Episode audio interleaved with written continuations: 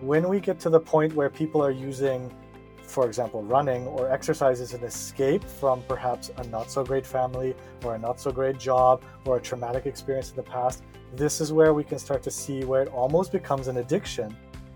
That was Daniel Clucho, and this is episode 119 of the Inspired Souls podcast. Hi, I'm Carolyn, and I'm a road runner. And I'm Kim, and I'm a trail runner. Welcome to our podcast where we bring the communities of trail and road running together and explore the parallels between running and life. Today's guest, Dan Kilcho, identifies foremost as a husband and father to his three amazing children. He is an advanced psychotherapist who's trained with some of the foremost leaders in the psychology field in Canada. His practice as a clinical counselor includes somatic focus work on mental health experiences, including severe depression and anxiety, pain management, addictions, sexual health, and complex medically unexplained conditions. Dan is also trained in other modalities such as EMDR, DNF, and other evidence based cognitive methods. He specializes in forest therapy and holistic approaches to achieving overall health and wellness. Dan also served several tours overseas as a military pilot. A lifelong athlete, he has participated in sports since an early age. A 35 plus year practitioner of karate, as well as a trained triathlete, skier, and hunter, he liked to spend much of his free time participating in and playing sports. They are integral to his optimal mental health. In this episode, we have a fascinating conversation with Dan about running and mental health. We discuss how running and physical fitness plays an important role in mental health, the benefits of running with regards to mental health, neurochemical responses that take place during and after running, how runners can prepare for and handle the crash after a race or during taper time. We talk about is there a dark side to running and your mental health, and where you should go if you feel you need further support. We sincerely thank Dan for taking the time to discuss these important topics with us. So, Dan, welcome to the Inspired Souls podcast. It's great to have you on the show. Yes, thanks for having me. I'm really excited to be here. We were just having a real fun moment reminiscing because Dan and I go way back. Like, we met in 2007 we were just um, figuring out way back in comox british columbia when i lived there as a physiotherapist. And dan's given me permission to share that yes he was my client. I treated him for what was it your shoulder? Was that it yeah, dan? I was, I was broken a lot but i think it was the shoulder that started it. So you've always been really active dan and you have always had something on the go. You wear multiple hats. And so today we have you on the show to talk about several of those, both the athletic and the mental health areas of focus in your life. But mm-hmm. here's here's a real fun fact. I sat in the very spot that Dan is sitting in now, recording the first year of this podcast. And he then bought my house when I moved to Calgary and is now sitting recording this podcast in the exact spot. And this just occurred to me. And I just think that's so wild. So, anyways, it's kind of a little bit, uh, anyways. Um, that's the first time I've ever sung on this podcast. So, without further ado, Dan, why don't you give us a little bit of background as a little bit more about who you are? Yeah, for sure. So, I always like to start off with the things that are most important to me. So, I'm a father and a husband. I have three amazing kids, uh, one set of twins, and an older daughter, and and they're awesome and amazing and fun and everything that I focus on and try to do. And so, and I'm also uh, a, the partner, the other half to uh, my wife Lisa, who we've been married almost 12 years, and so that's that main part that I like to identify with. But on the other side, like you alluded to, I have many hats. I I do many things, and so you met me, and you mentioned you met me as a military member. So I joined the military in 2001, and uh, I'm a pilot in the military. I have flown the CP-140 Aurora on both coasts. Uh, now I'm living in Winnipeg, like you mentioned, in your old house. Um, mm-hmm. And I work at the uh, headquarters, the One Canadian Air Division headquarters. That's my kind of primary day job. What I also do is I'm one of the owners of Nomina Wellness. So, Nomina Wellness is a mental health company that focuses on complex mental health or treatment resistant mental health.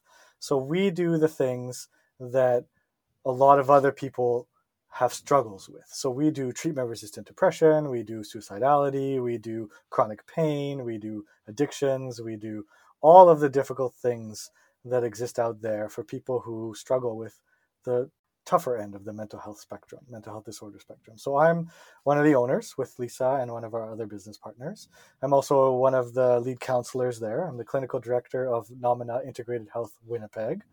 And I'm also a counselor, so I can maintain a private practice uh, on my own where I focus primarily on chronic pain and what we like to term psychophysiologic pain. So that means pain that's generated from the brain. So it's not an actual injury. You don't have a broken arm that would explain the pain.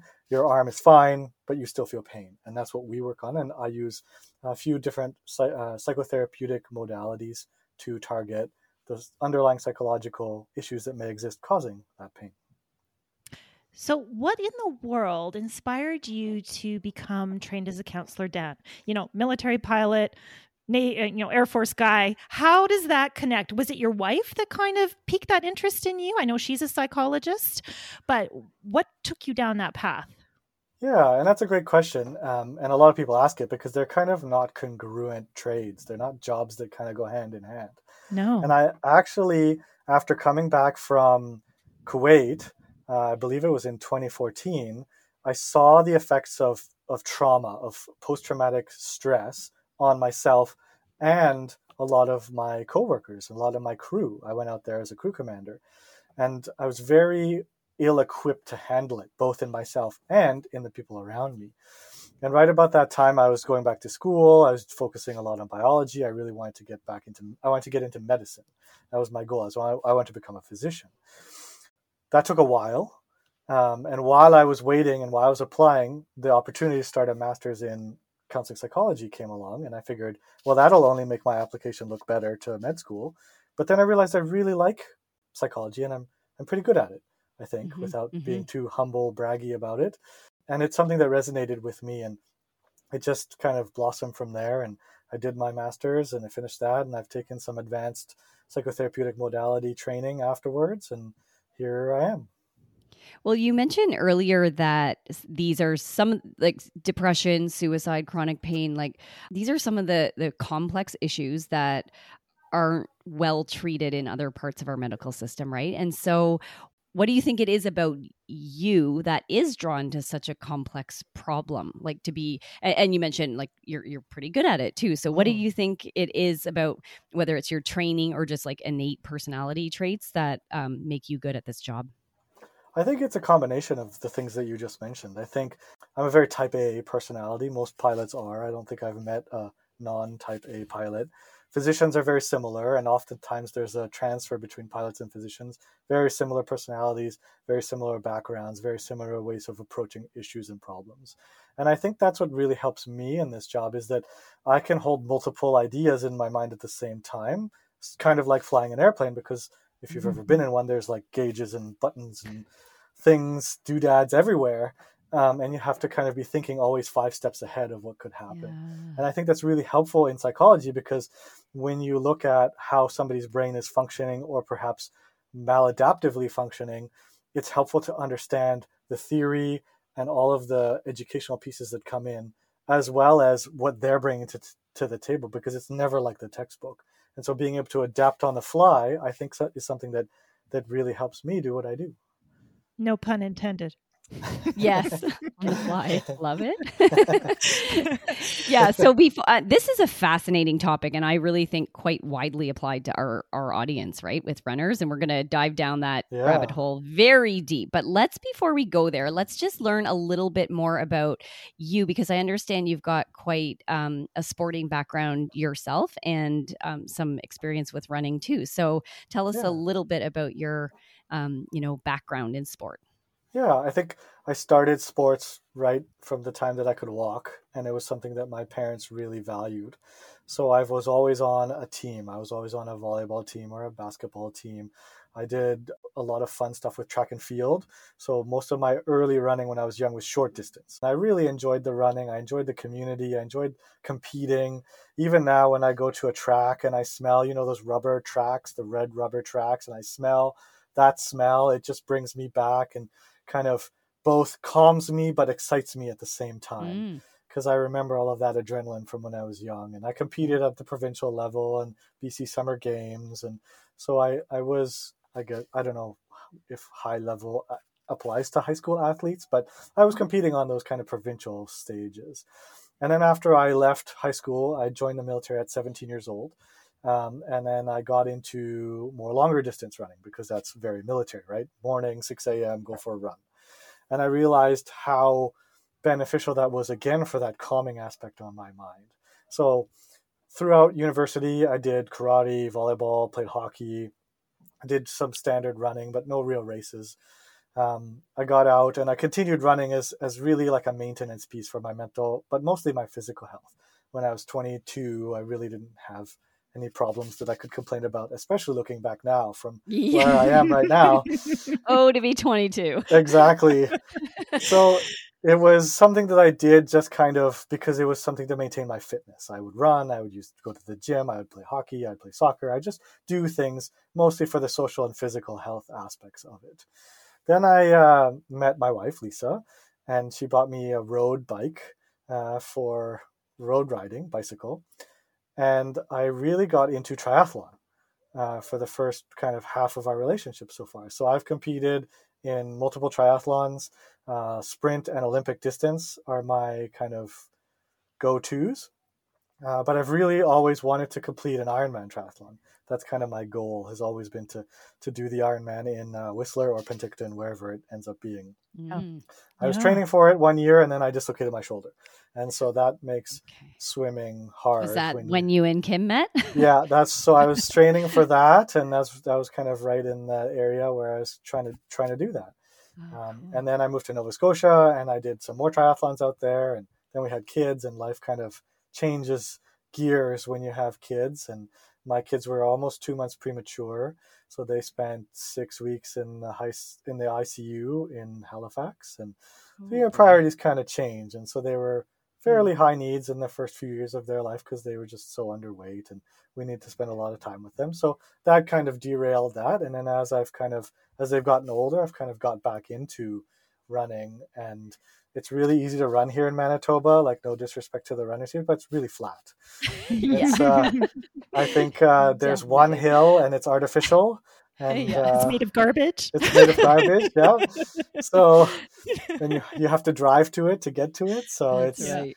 it's one of those things that uh, you know it's i like running out here it's it's nice and You recently did something rather interesting. Tell us a little bit about your special forces uh, shadowing experiment. Yeah so i uh, came across in just some idle searching one day at work the there's a pre-enrollment package for special forces members who want to try to become special forces members. So this isn't even what they go through it's how to build up their physical and mental stamina to the point where they can even think about starting the selection process. And it's a 12 week program and it's um, it's intense it's intensive and i can send you both the link for it. You can it's something that's available widely online. Um, and it you can see and your listeners can see the level is but it's essentially it's 10 workouts a week. So two workouts a day for five days. There's an active recovery day in there and then a rest day. And it involves weightlifting calisthenics running sprinting and marching. So those are the main components of it but it is a grueling exercise. I think I managed to get to about week eight before I went on vacation to Ontario, and then it just kind of fell off. but it was it was intensive, where you're running in the morning at uh, eight above eighty five percent heart rate, and then you have a few hours, and then you hit the gym for a heavy heavy legs weight workout day, and then the next day you swim in the morning, and then you do a a twenty kilometer uh, ruck march with seventy pounds on your back. So it was one of those things where it really tested your physical mettle, but also your mental mettle. Mm. And I think that's where a lot of that crossover happens. Where I know with you, Kim, running for 100 kilometers is so much of that is is mental. Like of, clearly it's physical too, but but that mental piece and, and wrangling that brain back and saying and stopping it from convincing you to quit is such a Right. big thing. Yeah. So, so that comes to the why. Like, I, I know you posted a bit on social media on your Nomina Wellness um, accounts about why you decided to do this this program. And it was a little bit about exploring the, the mental aspect of doing really hard things. Mm-hmm. So tell us a little bit more about that.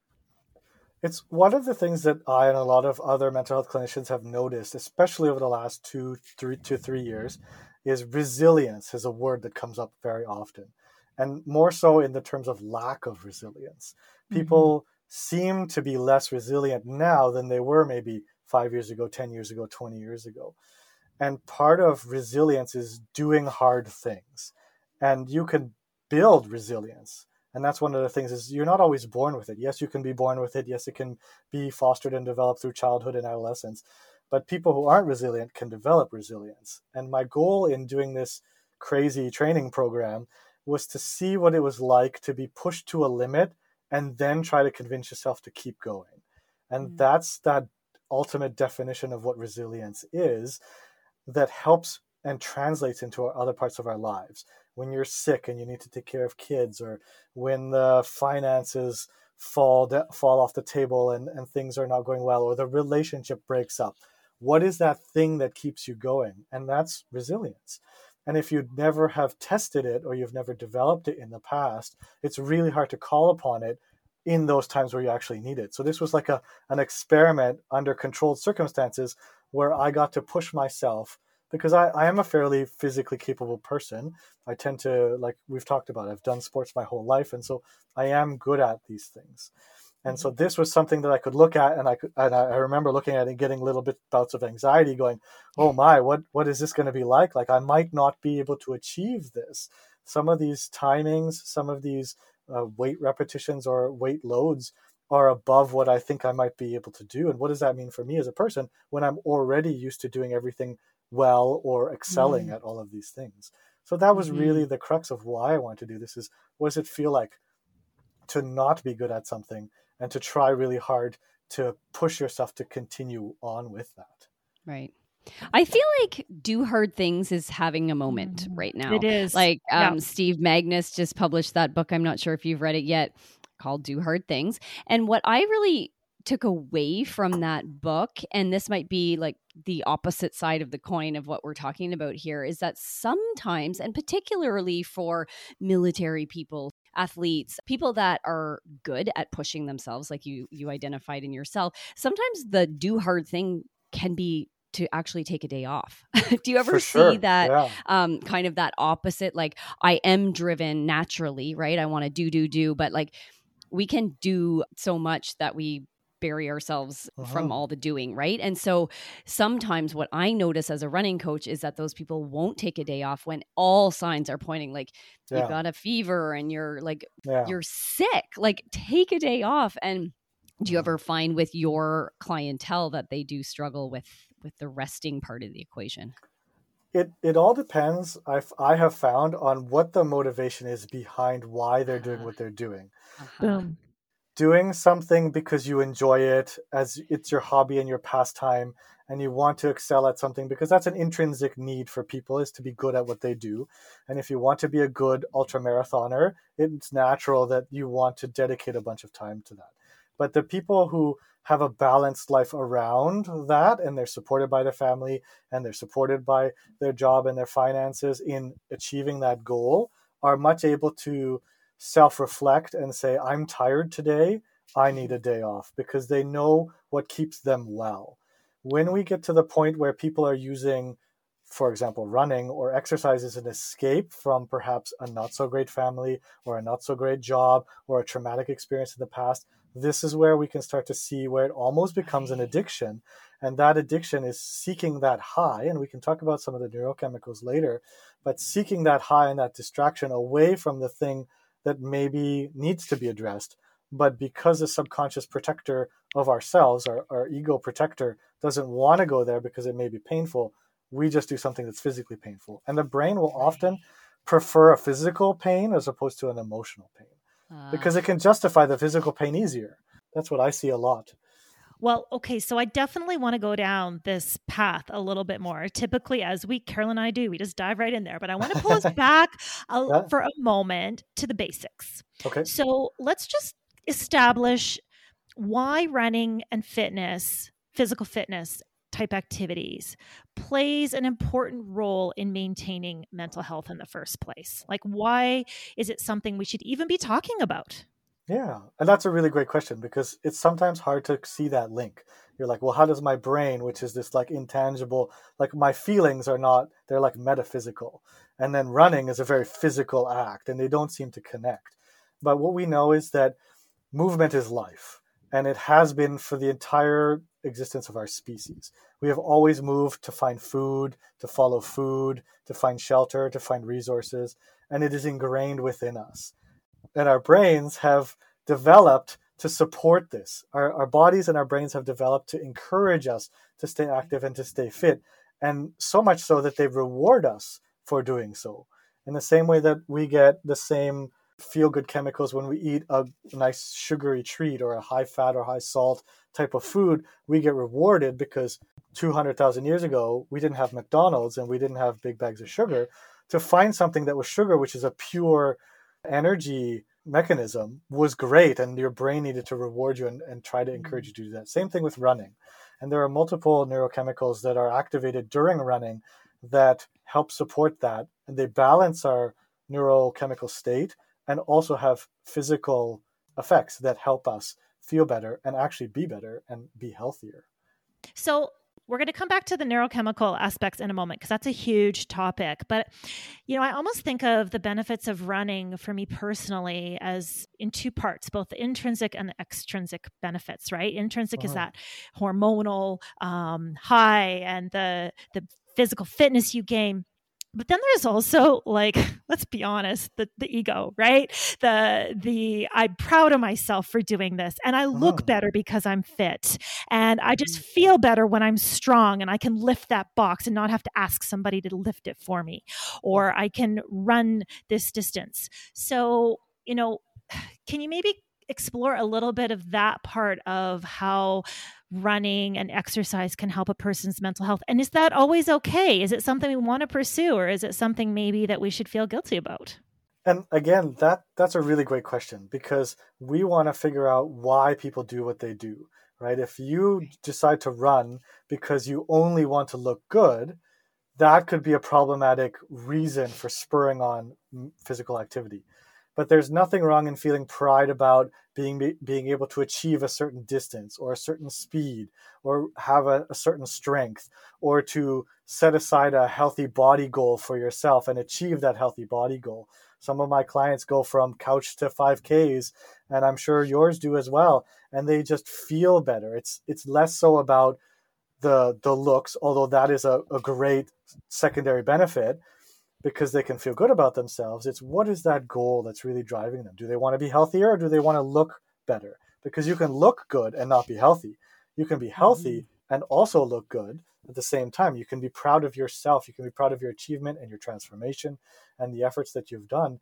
And then having that self self reliance is also important, right? You mentioned being able to lift a box without needing help, right? Those are being able to know that you could run for help or being able to know that you could in an emergency carry somebody or or drag mm-hmm. somebody out of a mm-hmm. burning car those are those things that that reinforce positive self-regard and that's what we try to develop in in my field is positive self-regard we don't want to go to the place where it's too egotistical because that could become harmful to our relationships where we now start to think mm-hmm. we are mm-hmm. better than others because we're stronger faster better mm-hmm. looking thinner and that's not where we want to go because it's really like uh, i'm sure you you t- tell this to a lot of people and i do is the race is really with yourself and mm-hmm. that race applies to everything it applies to your career it applies to your finances it applies to your physical health it applies to the races that you want to run because ultimately if you focus on those external factors, you'll be disappointed because there will always be somebody faster,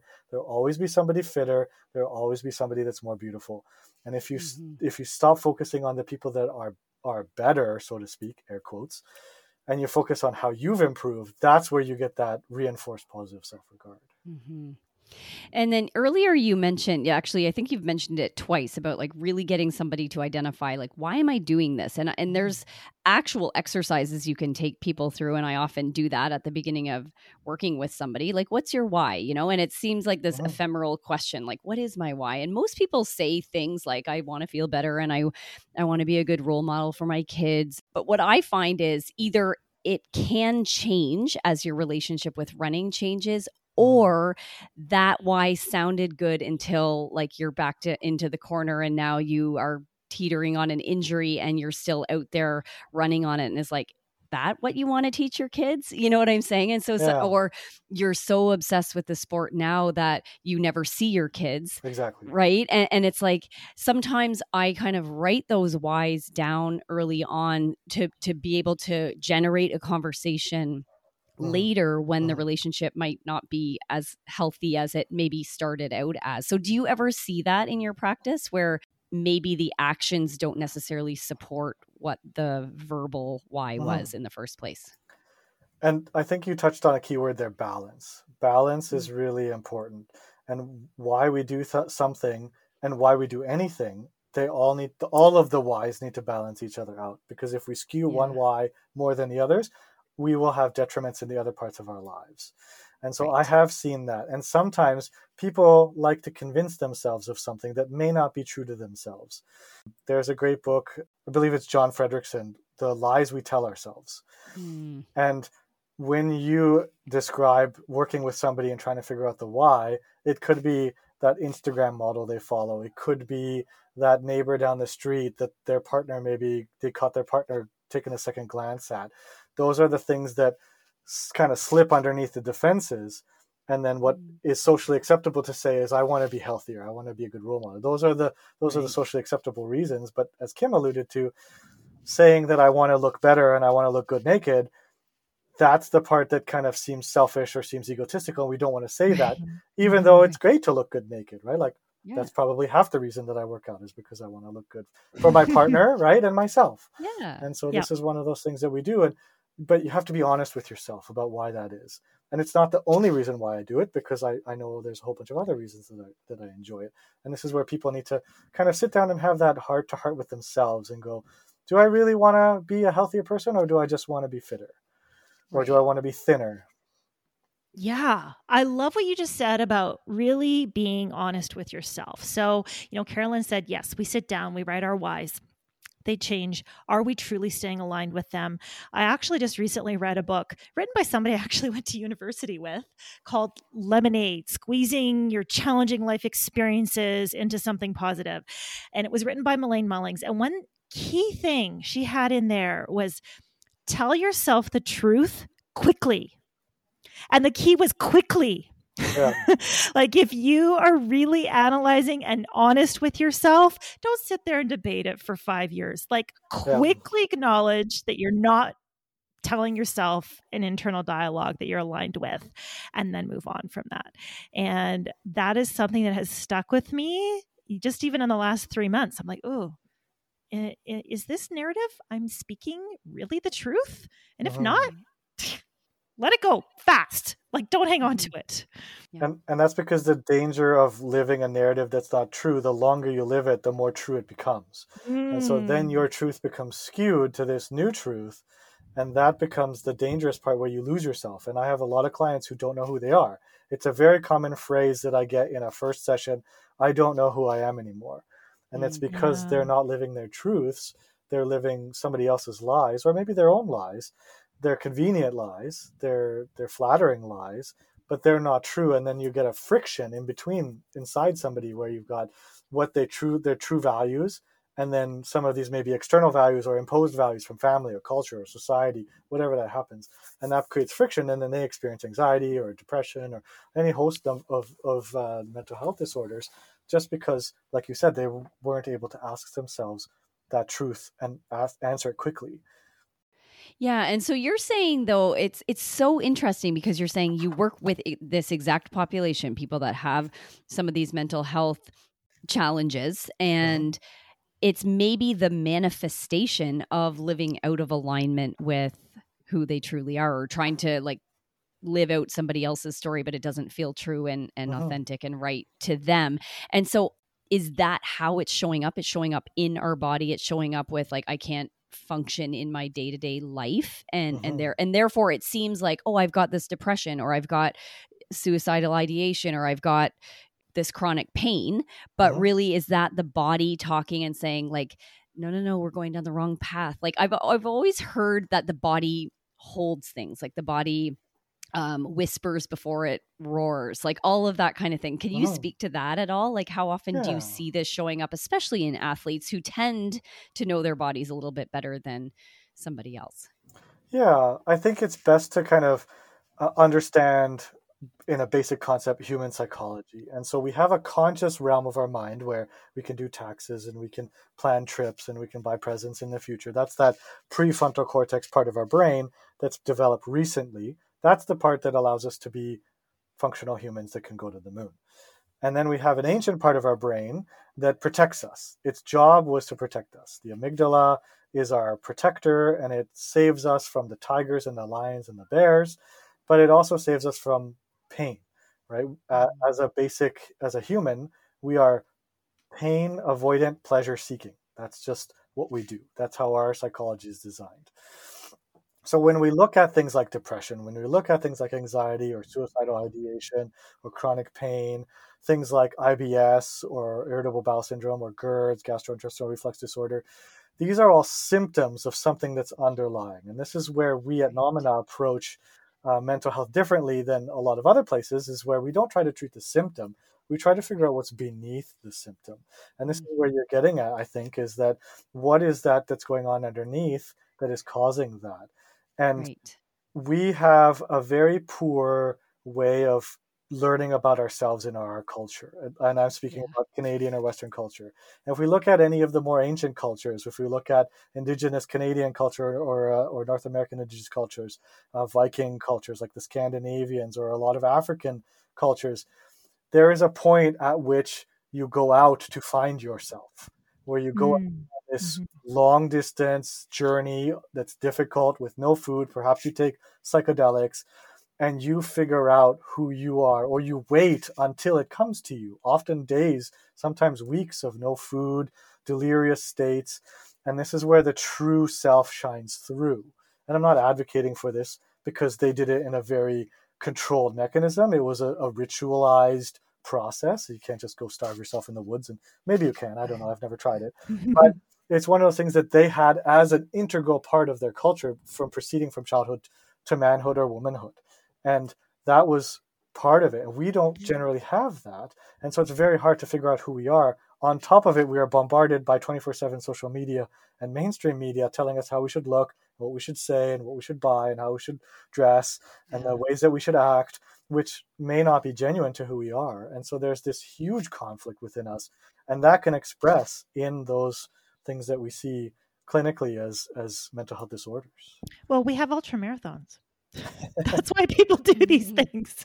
no, I, I'm I'm joking, but I'm not. Like No, I- I- seriously, there. I've I've written before that the long ultras, like and things that take you through a night and into the next morning, they're Yeah. pilgrimages. They're Oh, not sure. races anymore, right? They are they are explorations of a person's inner psyche, and I think that's why the allure of them is growing because we don't have these things in our Canadian North American culture anymore. It's very stoic, and the stoicism that used to exist in the past of persevering through suffering is very different in our culture where we have a pill to take away every minor ache or pain we want and we live in relative luxury compared to humans for the whole world Yeah, we manufacture our suffering. We like pay money to go suffer. Like Exactly. really? Yeah.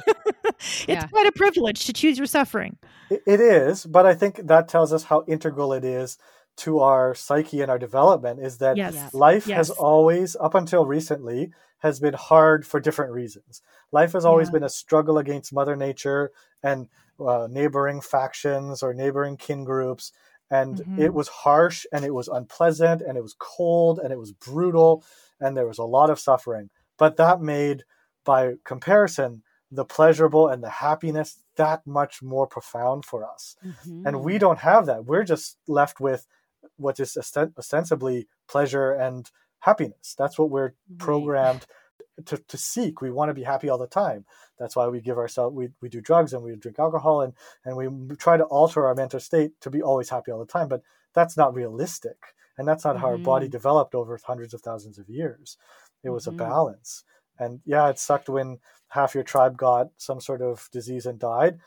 But then when you had a whole bunch of extra kids and there was a very, very uh, fertile kind of period and you increased the size of the tribe or the clan or whatever you had, there would be celebrations and each each festival at at the harvest would be this huge party and so people could experience those positive emotions much more fully because they were genuine because compared mm. to suffering and losing 20 people out of your 100 person kin group mm.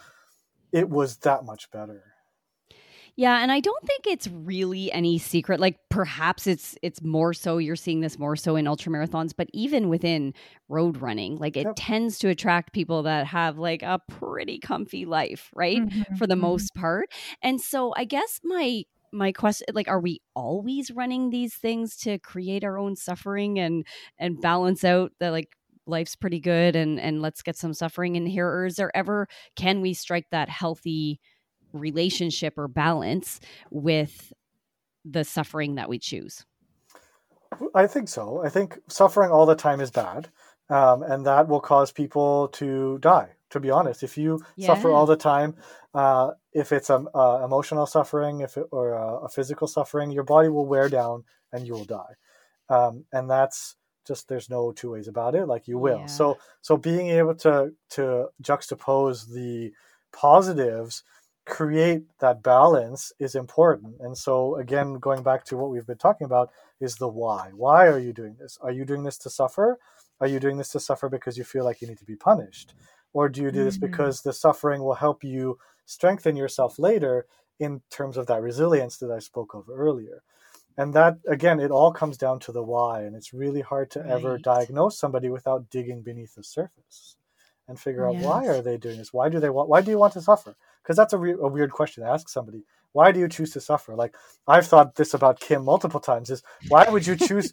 why would you choose to do this? Like I couldn't imagine being awake for 24 hours, let alone running for 24 hours. And but but there's there's got to be that that all of those positives that come along with it, right? That that big slice of pizza that you have afterwards that tastes so good, right? Or that yeah that hug that you receive at the finish line feels so much better than just a normal hug would because you've yeah. suffered for so long. And that's okay right? You can you can play with pleasure and suffering together. And and as a sex yeah. therapist I, I see that all the time as well. But it's one of those things where you can develop that in, in non-sexual ways as well. And it just makes both of those things that much more profound for you Mm-hmm. Oh my goodness, there's so many directions we could just go with what you just said, but let's just pause on the pleasure pain kind of conundrum yeah. there for a moment because I've often said that childbirth and running an ultra create similar situations for me. You know, I've had two children. Uh-huh. You, you, you sign up for this. You're in. You you think it's going to be the greatest thing. When you're in the middle of it, you're like, "Why did I do this? this is the worst decision ever. I'm never having another child. Yeah. I'm never having another race." As soon as it's over, you're like. We're gonna have another one, or sign me up for another one, or this is the cutest baby ever, or that was the best race ever. And when you were in it, you're like, I'm never doing this again. It's the worst thing ever. And aren't like I'm not a psychologist, but aren't those parts of our brain very, very closely connected, right? Isn't it the same part of the brain that gives you pleasure and pain? Or can you explore yeah. that a little bit? Yeah. And so without getting too kind of into the sex therapy realms of things, they've done studies and they've put someone in an MRI machine and they've smacked them on the leg with like a whip. Like they just took a person in a lab coat and smacked them on the leg with a whip and they watched the brain light up in the machine. Now they took that same person who has maybe more of that BDSM kind of lean towards them, the bondage and sadomasochism side, and they had someone who dressed up as a dominatrix with the leather and the stuff and very mm-hmm. hypersexualized, slapped them in the same way in the same machine. The brain lit up in the same way. Same spots in the brain lit up for pleasure as as for pain. But the way that it was interpreted and perceived was pleasure versus pain. That's the key. the interpretation. Exactly. Okay, so I don't know if this is a good time now, but I want to bring us back a little bit to the neurochemical perfect time for that of of exercise.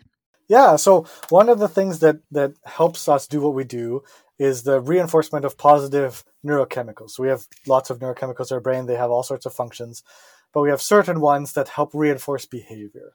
And when we run, we know that there's five main neuro- neurochemicals that get released in the brain naturally and that's the key is they naturally get released. And the first one is serotonin. I'm sure lots of people have heard about serotonin. It is one of the main chemicals that's targeted in depression. So antidepressants target serotonin in different mm-hmm. ways. Uh, not enough serotonin gives you that lethargic depressed feeling. But running or exercise in general but specifically running will boost natural levels of serotonin, which then means you don't feel bad, and then conversely you feel good. And so mm-hmm. they're mood bo- they're mood boosting. Like you can right. you've described it right. You finish your run and you feel good, right? You get this like flood. You're like I want to do this again, right? That's your brain tricking you into doing something horrible again because it wants to feel good again, right? So that's how your brain mm-hmm. works. The other is uh, norepinephrine, so sometimes called noradrenaline. Uh, so there's adrenaline, there's noradrenaline, or there's epinephrine and norepinephrine. And those are the alert chemicals. Those are ones that keep you awake. Those are the ones that get triggered uh, in fight or flight. Uh, those are the ones that give you hyper focus. They uh, send blood to your muscles and they set you up for activity.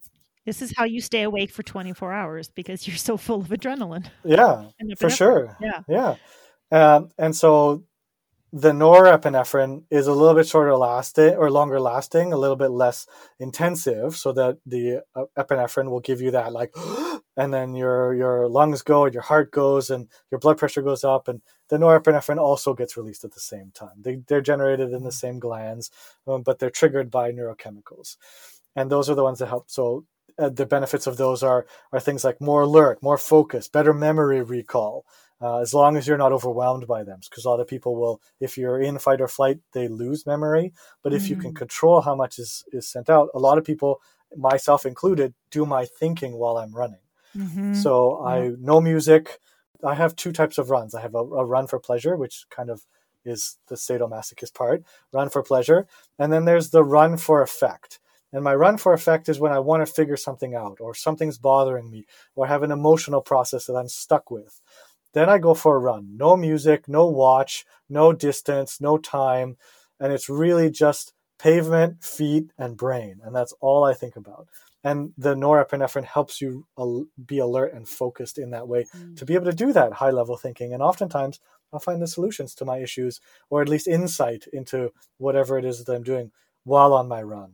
Then we have a brain derived neurotropic factor. That's like a horrible sounding one. And I don't remember it. It's BDNF is what we what we call it, and it promotes the formation of new neuron connections. Your neurons are are the parts that make your brain think, right? They're the ones that do that. Your brain is made up of neurons, and the more connections each neuron has to the neurons surrounding it, the better it will be at working, right? It's kind of like a highway that only goes in one direction and connects two points is less effective than a highway that connects 17 points because it becomes efficient to you.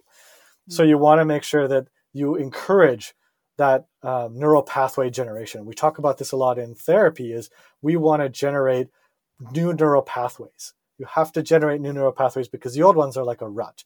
So the new ones have to get generated from somewhere.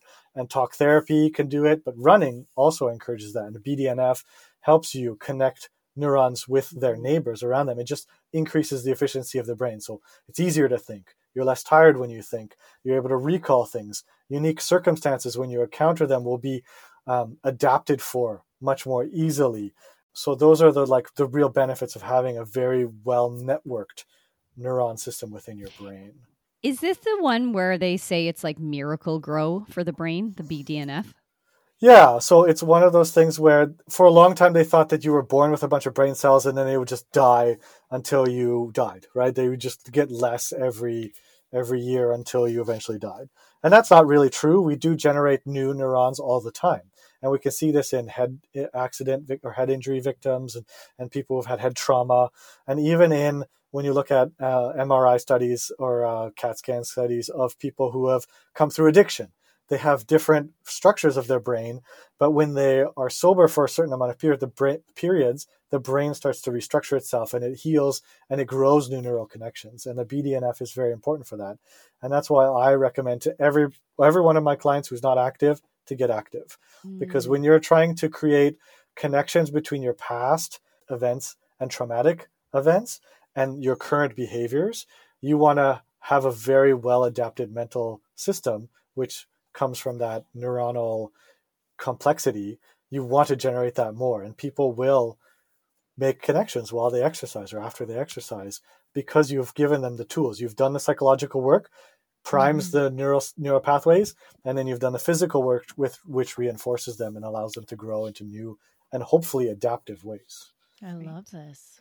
Mm-hmm. and then finally, the biggest one that you, I'm sure, are most familiar with is dopamine. Dopamine is the feel good hormone. It's like the reward chemical. It's the one that runners, the runner's high comes from that. Like it's a mixture of serotonin and dopamine. But that's the one that when you eat something really tasty, you get this flood and you just feel really good. It's released during sex. Uh, cocaine stimulates it, right? All of these things stimulate dopamine production. And those are the ones that make you feel good. And they reinforce behavior because like I said, if you want to, to eat something sugary, which gives you a lot of calories, and that means you're going to survive, your brain's going to reward you, you're going to want to eat more of it, or you're going to want to go find more of it. And this is where we run into issues where people struggle wrestling or wrangling in their biology when they go, I want to eat McDonald's all the time because it's tasty. It's got a mm-hmm. perfect balance of fat, sugar, and salt that the brain just goes, I love it. Right? Mm-hmm. I'm loving it. It's that's that, that's slogan for a reason and it's because your brain is chemically programmed to love it right. in the same way uh, connecting with your child after you have birth right? Dopamine is released after birth right? That what you were describing i've never given birth but but i've observed it uh, a couple times. And there's those chemicals right? Oxytocin which connects the mother and the child together. That's a feel good hormone. It soothes the central nervous system these are all things that make you want to do these things again because it is important for our survival as a species or as you as an individual to survive. Eat more sugar means you're going to survive to your to your ancient brain. Mm-hmm. Your ancient brain doesn't know that you can go down to the supermarket and buy a 10 kilo bag of sugar and just pig out on sugar all day long. Right. It doesn't know that. But if it was if there were no inhibitions, it would because that's what it's programmed to do. Okay, so this is very interesting. And I think this is a perfect time to ask all these hormones on all these neurochemicals sound too good to be true. Like, this is awesome. Let's just get high on these all day long, all the time, and just mm. run forever. But is there a downside? So, when, you know, particularly with dopamine, it, it trains you, it's dope, right? Like, you want that hit, you want yeah. that high, and you can, you know, running very much can become addictive. For sure. Any runner who's trained for any specific event and then done it or have been tapering. We all know what the taper tantrums are. You know, I used to go to work at Ascent Physio there, Dan, and my coworkers would be like, okay, Kim's tapering. We're all prepared um, to stay away from her for the next three weeks because she's going to be grumpy as hell get out. And then after the race, there's that post race crash that many mm-hmm. runny runners experience. And if mm-hmm. you haven't experienced it, I think you just haven't been paying attention. So, you know, what's the downside of these neurochemicals? How long do they last? And how can we manage our need for them? Mm-hmm. And that's a very kind of multifaceted, multi layered mm, question. Yeah, I know. So I'll try to address all the parts of it. And if I've missed one out, let me know. Okay. But, but to your part is you do get addicted to these chemicals because of the way that they're generated. The same way that someone who may be addicted to cocaine seeks that high regularly, the same way you can get addicted to feeling good, right? That's what I said earlier is that we're pleasure seeking, pain avoidant beings. That's yeah, just who wouldn't want to feel good? Exactly. Yeah.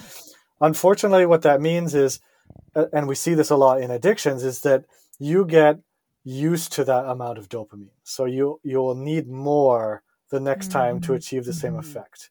Mm-hmm. And that's where it starts to become difficult where as you ramp up your training, you are ramping up your dopamine, right? The more time you train, the more hours you spend, the harder you go, right. you will build up a tolerance for dopamine. And so when you describe temper tantrum or taper tantrums. I love that term, by the way, taper Yeah. tantrums. you are now basically in withdrawal of Yes. all of those feel good chemicals yes. That you've now trained your body to accept on a regular basis. And now you're no longer getting them in that same way. So your mood will like serotonin, right? Mood uh, mood stabilizing chemical. Now you don't have that as much. So mm-hmm. you're gonna feel down or you're gonna feel cranky or you're gonna feel like like there's more pain. And and I haven't had too many taper issues. Like I, I did a little bit at the end of my special forces and I remember everything hurt. I don't know if that's pretty common Yes, during taper is. Yeah. taper for Yes. long distance And runners. it freaks people out. Yeah, so like your joints hurt and your hips hurt and you've got chest pains and you've got all sorts of things. But that's because now all of those things I forgot to mention endorphins, right? Endorphins are pain Mhm. relievers. And so now you've no longer got those coursing through your brain anymore to relieve the pain. And now maybe it was there before and you just weren't feeling it, or Yeah. or maybe your standard level of discomfort was being masked by these endorphins and the dopamine and the serotonin. And now you're Mm. now left with what's underneath, what's underneath all those neurochemicals. And unfortunately, you are in like a mini withdrawal. And then when you ramp it back up for that one race, you give yourself that last shot, and then you're and then when you're done, your brain just crashes because you got nothing left, right? Because Yeah. these neurochemicals require both energy and nutrients to be generated. And so things like phosphorus, uh, th- found in omega 3s, uh, calcium, a lot of salts help with that central nervous system uh, functioning. When you've um, depleted them, when you've spent so much time building them up and using them and then tapering, and then the last shot where you get everything, all the last You lay it little bit of there. phosphorus, Yeah. yeah, then you crash and you're in a well, in a harder type of withdrawal. And then people get sick people get depressed people spend a lot of Mhm, time in bed. It's not just mhm. physical recovery. It's your brain is recovering. Your brain is a muscle just like your legs are and just like your lungs are and you train it. And it now is is depleted and it needs to recover it needs to rebalance find its previous kind of natural resting state and then you can kind of start again. And it varies for each person how long that takes but it can take days or weeks for some people just to get out of that. And it's uncomfortable it's unpleasant Well, it, it just occurred to me there as you were talking because Kim and I have probably heard this like a thousand times Oh, yeah. already on the podcast of, you know, I took up running and I really liked it and I did my Couch to 5K and then I signed up for a 10K and then I signed up for a half marathon and a full marathon and then I was doing the ultras and then it's the multi day ultras. And so what you're saying on the neurochemical level is that there might be an actual explanation for why we do this. yeah for sure if I just keep training for 5Ks, then I'm not really upping the ante. Like I get kind of habituated to that level of training and I need to For take sure. it to the next level in order to get the hit of dopamine and serotonin and everything Uh, that you're talking about. So is that does that make sense from the It- biochemical level? Yeah. And it all ties back into that question that we've approached several times is why are you running? And if you're running to escape, and if you're running to get away from something, uh, maybe a difficult home situation or a traumatic memory from the past or or some sort of big T or little t trauma, then your motivations, your reasoning is the same is almost the same. I don't want to conflate the two because addictions is serious and it's a different level, but the reasoning is very similar as to I'm running away from my problem. And the neurochemicals help because when you're feeling good, you're not feeling bad. And that's the same reason alcoholics drink and the same reason drug addicts use all sorts of different substances is because they want to feel good and they don't want to feel bad. Because being in their mind and being stuck with themselves and being stuck with whatever it is that happened to them Yeah. is painful, emotionally painful. And our brain, that mm-hmm. subconscious part, that ancient part, cannot tell the difference between a physical threat and an emotional threat. And if sadness is deemed a threat by your subconscious protector, or anger, or even happiness, if they're deemed a threat, it will defend you in the same way it would defend if if I placed a bear in the room with you, Mhm. and it will react in a very similar way. And so, by running and achieving all of these great neurochemicals naturally, you may be creating distance between what that triggering event may be, that trauma that is there, by running and by achieving the natural kind of doping of your brain, so to speak. Um, and that's why you can see people escalate, right? People can go and they seek go from a 5K to a 10K to, a, and then when you're doing multi days, what do you do after that, right? Yeah. And then and then then you're it's like a drug addict who goes well i can't take any more or it will kill me right what do you do after a multi possibly run anymore than that? exactly what Yeah. do you do after Yeah. that and then people are left holding the bag because they have no mm-hmm. more chemi- neurochemicals left and the thing that they've been trying to run away from catches up and i don't know what your experience is with people who hit that like i don't know what the longest race is in the world but there there are people who will want one longer right who will want one a day longer or whatever. There's whatever always more. There's always more. So this is actually Yeah. really interesting to me. I'm going to ask you a question I didn't necessarily tell you I was going to in advance. Uh-oh. So say somebody both has maxed out in their physical capabilities, right? Like the 3600, you know, race that happens in New York where they just run literally all summer or somebody who runs across the country or whatever. You can't do anymore. Or somebody who has crashed post race, right? Mhm. They've they've used up all of that serotonin and dopamine and, and endorphins and they're now in a low.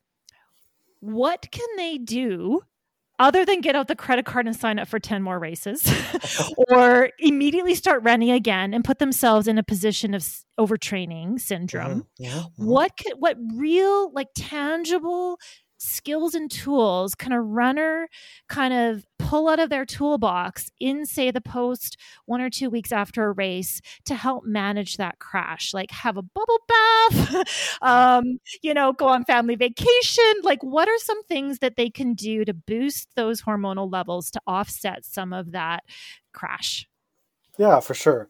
And that's a very kind of pragmatic question from somebody who's experienced the crash. And it's really hard to say that because it's a, a biological mechanism, there's not a lot we can do to help boost those neurochemicals back mm-hmm. up faster. But the one thing that I will, would say, and I would suggest in for those people who are in that post race crash, who are in that low, who are in that kind of the doldrums of the, the fatigue of post race, would be to connect with people, to connect mm-hmm. with your family, to connect with your friends, to not isolate, because we can, we do get some of those chemicals by interacting with other humans, mm-hmm. with our cat, with our dog, right? There's tons of research that shows, yeah, oxytocin, which happens with skin to skin contact between humans, improves mood, it decreases pain, right? There's a bunch of studies that have been done on infants in ICU about when they sometimes they need to get heel pricks, right, for blood counts. And when they're skin to skin with their mother, they perceive the pain as less. And so connecting in those healthy ways that you have maybe or you've maybe been shunning because of a high training regimen or something like that. Mm. Going out with your wife or your husband or your partner or whoever spending time with your kids wrestling with the dog in the backyard those connecting and grounding activities will help you through that period.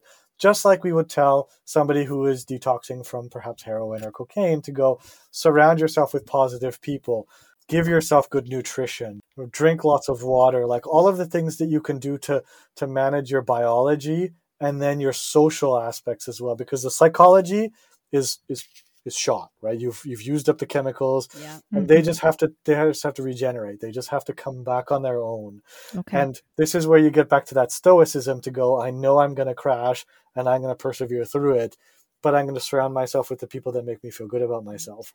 And it'll be that much easier Yeah. Well, I think it's again, it, this is all so fascinating because I think something you said earlier was like athletes especially like we tolerate that physical pain a lot better than we tolerate the emotional pain, but in this post race period it's like we don't have that physical pain to kind of distract ourselves from the Mhm. emotional pain so it's almost like uh, weirdly if you flip it it's like an opportunity to start to 100%. work on like maybe what the actual real underlying issue is that I was using running as a solution but now oh Mhm. there it is because like wherever I go there I am right Mhm, and mhm. so eventually we have to address some of these things head on so you're saying that the connection the social connection helps right but is there anything like beyond working with a trained counselor like you do you ever see people just literally don't know what that emotional pain is for them like it could have sure. been that capital t trauma but it happened to them when they were six months old so they don't have like a physical memory yeah yeah like how do we go about figuring out what our issues are dan Yeah. and that's the hardest part about this whole psychology thing is the reason we call it an unconscious or a subconscious is because it is not conscious. Right. If it was conscious, we could be like, "Oh, I totally understand it," and we could make those connections ourselves. Yes. And yes. unfortunately, the only thing that we can do, and the only advice that I would have is, what are those symptoms or those markers that tell you that there may be something that Right. is is wrong, or or maybe not even wrong, that needs addressing? And that's where you start to draw out why are you running what's happening to you in the taper period? What are your taper tantrums about? What are your dreams telling you in your taper Mm-hmm. period or in your post race period right? Because dreams are our subconscious avenue to the conscious in, in many cases. And i, I work Yeah. with a lot of clients who when they're ready to address their trauma from six months that in, those are intrinsic traumas because they're not ex- extrinsic or explicit. They are able to go back there and deal with some of those things. But the markers and the signposts go, hey, there's something wrong. Hey, you're running too much. Hey, you're avoiding your family. Hey, you're not connecting with your son or your daughter or your mother or your father or your aunt or your uncle in the way that like a healthy person may connect Yeah. with somebody. These are all indicators to you that that maybe you do have something there because you may not know. The brain is really great at blocking out Mhm. things that you may not want to know. There is a le- legitimate process in the brain that will cause you to forget things because they are too painful. Doesn't mean that you're not carrying them along. They're not they're still not weighing down on you. You're just not consciously aware of them. And this Uh-huh. is where we start to notice, right? Irritability, uh, anxiety, depression, chronic pain, Yeah. right? I had a client way back once who had shoulder pain issues, similar to me. Nothing wrong with her shoulder. She had x rays, fancy 3D x rays, CT scans, or not CT scans, sorry, MRI. She had every test you could possibly do, and there was nothing wrong with her shoulder physically. She had no memory or recollection of everything, but irritability started to, to build, poor sleep started to build, bad dreams. Finally, went to see a therapist. We worked together. Turns out there was some abuse in her past, and at one point there was a shoulder dislocation by the the figure in the person. Wow. The brain suppressed it. The, because there's a lo- clearly there would be a lot of emotions surrounding an event like that, right? Especially as a child, right? Are they okay? Are they acceptable emotions? Do you have to repress them or not repress them? Are they safe? Are they not safe?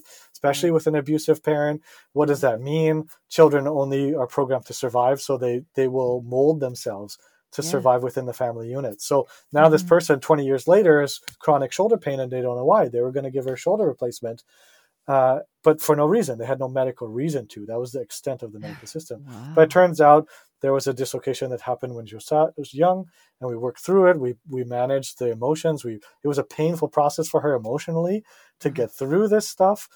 Um, lots of complex emotions about the father and herself and the mother and the protector and the brother. It was very co- like because our relationships are so intertwined. There was a lot to go through there. But after a couple of years of working together, no more shoulder pain, no more need for uh, shoulder replacement Wow. That's and that's amazing. how powerful the Mhm. brain Mhm. is is that Yeah. it would rather take emotional pain stuff it in the shoulder and then feel it as physical pain than Mhm. to address the emotional pain Mhm. and that's how powerful the brain is we call it somatic Right. somatic means in the body Mhm. and that's where we look at things like chronic pain fibromyalgia small or large muscle neuropathy GERDs IBS migraines. I even had a client who had chronic pneumonia eight times eight to ten times a year. But because the emotional anxiety was stored in the lower part or the in the diaphragm it didn't allow it to open and then it was subject to infection. Mm. So our brain is so capable and so powerful but sometimes not to our long-term benefit. It's great at Right, protecting us right. right now but not so much in the future so to answer your question what can someone do in that lull period is be on the lookout for those those signposts that may indicate that there's something wrong and then I'm, and th- and I wish I had a better answer is you will need someone who is trained at unlocking the subconscious Mhm. to help Mhm. you do that right even therapists even I go to a therapist because I can't Mhm. unlock my own subconscious Exactly. so you Yeah. yeah Yeah. Well, if I may, you know, I've had enough of these post race periods to start to learn the patterns and how it works. And for me, it's not so much what I do in my post race period, it's what I don't do. Mm, It's yeah. clearing the schedule. It's not going right into a massive project at work ideally. It's not a bunch of stress. It's it's really just giving myself space and time to think and process. It's not Mhm. always about the race. You're right. It's about the things that come up during the race. Um, race reports and blogging has been huge for me. You know, some of my most biggest breakthroughs Mhm. personally have come, it's usually 10 to 12 days after an ultra. And I've just started to recognize it. I'm like, I'm not even going to try to start writing and journaling until at least a week has passed. And then it just comes out in a rush. Mhm. And so I think that's really important is to give whether it's, you know, if it's a shorter race, it might need one or two days. If it's a big a marathon or longer, you might need a week or three weeks to really Mhm. just Mhm. clear the schedule and let yourself um, process, for lack of a better word, some of the things that may Mm. come up, right? it's it's 100% processing because your brain is always seeking to understand the world around it but also the world within you and Yeah. so you by giving yourself a break after a race like a big race like that even if you're taking two weeks and you're cutting off anything that's not required for family and job and Yeah, it's not really just physical. It's not just not running. It's life. yeah right? but sometimes sometimes you you as you know as a mother right as, as somebody who you don't have the opportunity to just say i'm just not going to mother for two weeks right, right. Right? Yeah. essential. right. it doesn't work yeah so so that's where that that stoicism and that's where that perseverance can come in and help you and you can Mhm. develop Right. those things as we talked about a little earlier right. but you right. also cut off everything that's not there allow your body to recover allow your brain to recover allow those neurochemicals to really restabilize and then when it's ready you will be ready and that's where you describe the onslaught of of just like ideas Mhm, that need to come mhm, out is you Mhm. don't push yourself you you give yourself a break. You give yourself some self-compassion. I teach a lot of self-compassion. Yeah. um, not so much self-esteem but self-compassion. Be compassionate to yourself. I just ran for 24 hours straight and my body is tired. I spent six months training or whatever. And Yeah. i'm depleted and i'm tired and that's okay. I'm not a bad person for being tired. I'm not a bad person for being maybe a little bit depressed because i know that i've done this and i've used this store. I'm proud of myself for completing it or whatever. I'm proud of myself for placing or whatever your goal was but I'm just going to take care of myself. And that's where you get the bubble bath. Mm. And that's where you go for the massage. And that's where you go for the acupuncture. And you do that self care stuff.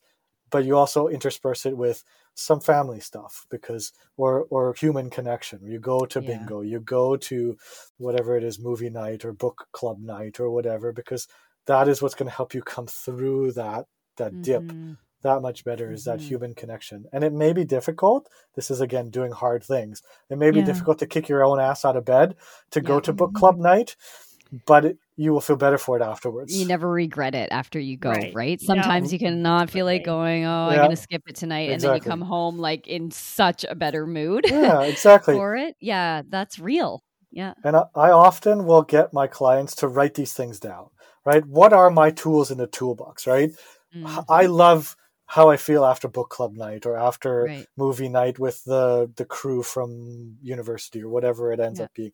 You write them down, and so when you're in that phase where you're just like, oh, I just don't want to get out of bed, and you have your little notebook beside your bed, and you go, oh, maybe I should call whatever and let's go play some bridge, or maybe we should go do whatever, right? Because they're proven methods, and that, that that. physical reminder can help you spur it on to get actually motivated to get out of bed. Yeah. And Oh, back wow. to kind of the this community that you're talking about, right? Those connections. Mhm. Often I think those are the people who are noticing the patterns in us sometimes Mm. before we're noticing them in ourselves. Right.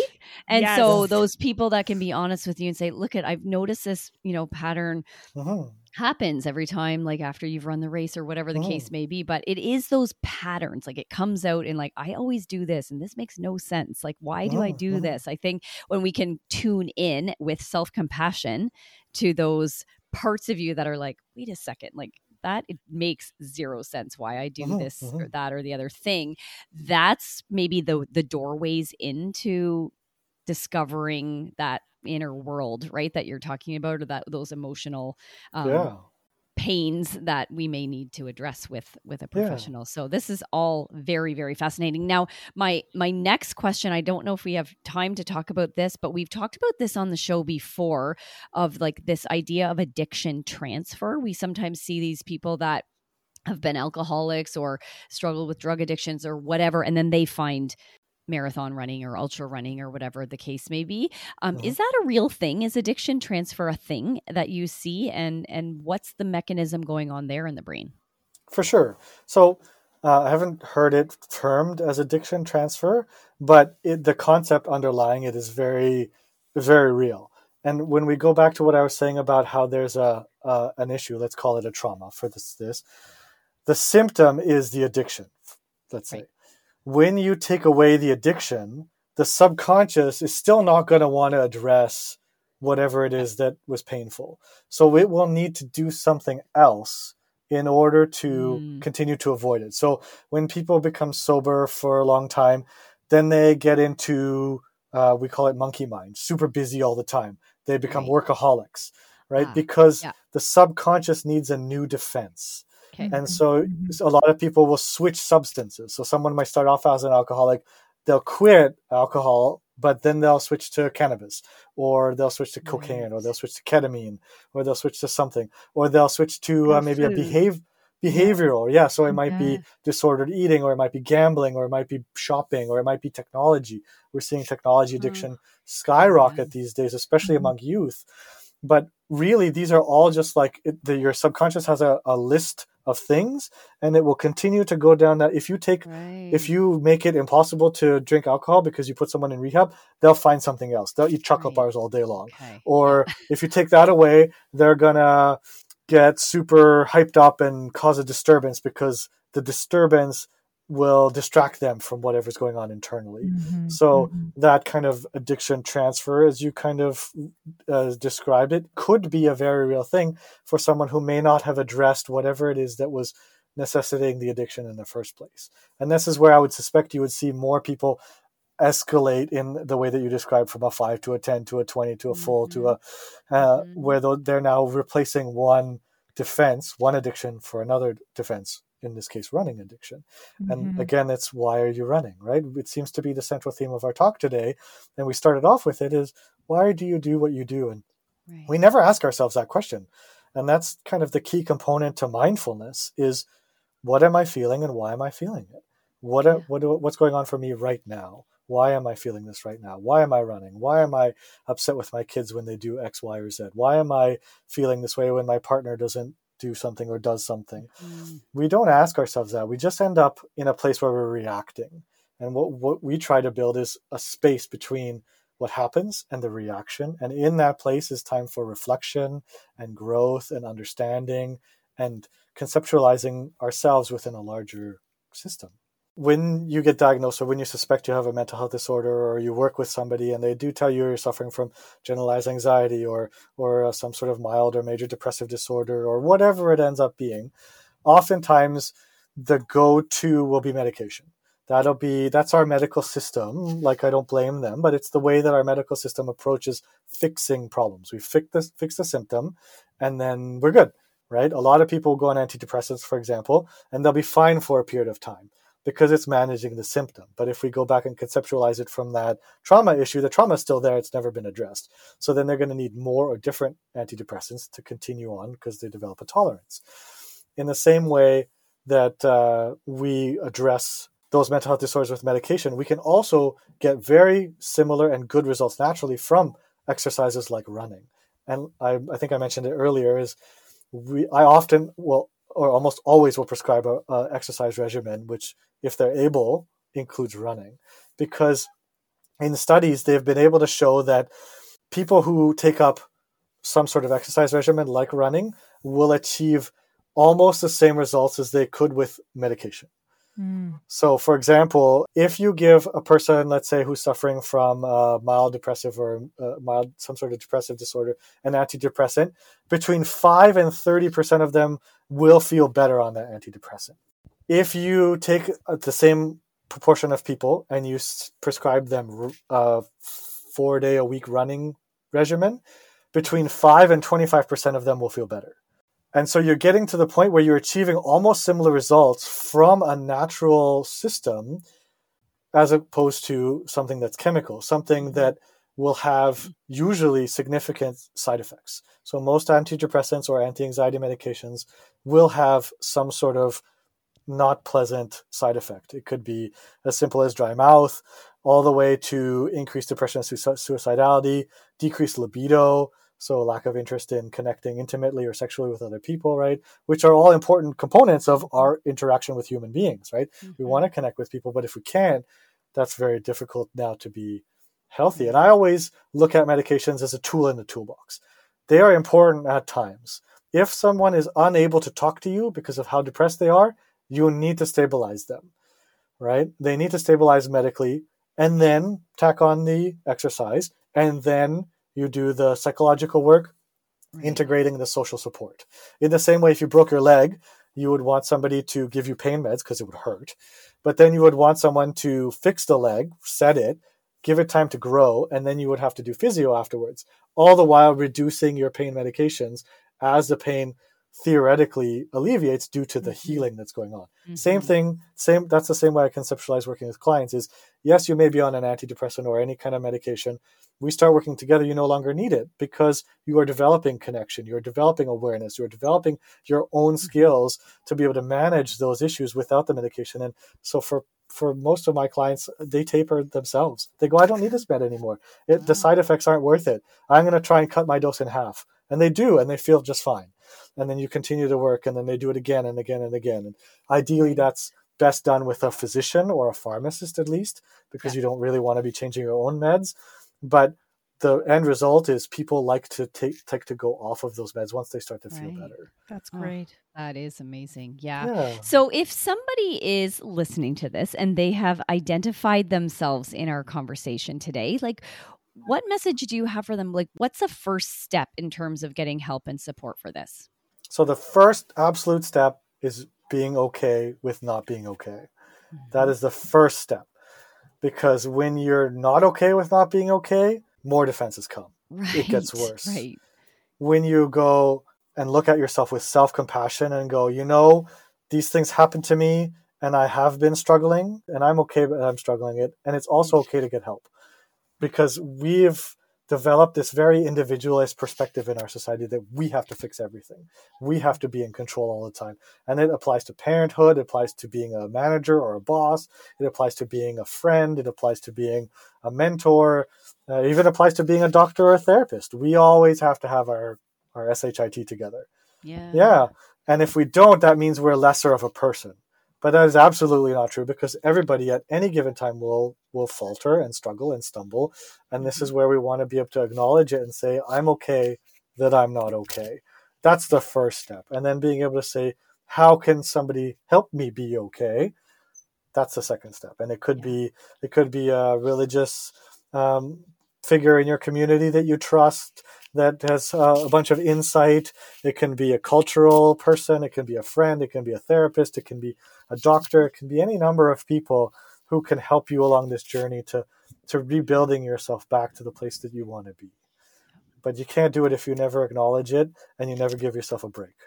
Mm. Exactly. Yeah. I think that's I I love that you highlighted that. Like it's it starts with acceptance. Like this is happening. You don't have to like it, but to accept that it's happening is probably step number 1. And now if like are you taking on new new clients like if somebody wanted to work directly with you, how would they go about doing that? Yeah, so I, I generally have a long wait list. Um, which you're so good. you have a full time career in the military still. I, I do too. Yeah. So so I don't exactly. Um, but yeah, so we have a team of, of clinicians, right? We have offices in uh, Southern Ontario, St. Catharines. We have offices in Winnipeg. We have offices in uh, Comox and Courtenay, British Columbia. But with the mm-hmm. advent of virtual therapy and the, the statistics and the studies show that it is as effective as in person therapy, mm. we can be reached from anywhere. So finding out um, who might be close by, um, perhaps even in our clinics, because as a like we we really uh, focus on this um, philosophy of not the symptom but the cause. And that's kind of the hallmark of all of our clinics and all of our clinicians who are all really great at their job. They all have their own focus, uh, foci, I guess. Mhm. Uh, like kid, I don't work with kids, for example. We have people in our Winnipeg and our St. Catharines offices that do work with kids Right. because they have they need their own support. We have people that focus on gerontology, older people, right? These are all specialties that we have. So finding the right person is important, but it all starts with a phone call. And if if if people like what I'm saying and what I'm bringing, we have a website, uh, www.nominahealth.ca, Okay. and it will connect you to any one of our clinics. And there's also an info, like a generic, hey, I'm looking to speak with someone about X, Y, or Z. We will match that. I often see them. Lisa, who's the clinical director of Nomina Wellness and our inpatient clinic in BC, as well as uh, oversees all of the clinics nationally. She sees a lot of these and she's able to work with us and the other clinicians to figure out who might be the best fit for someone like with, with whatever they're coming in with.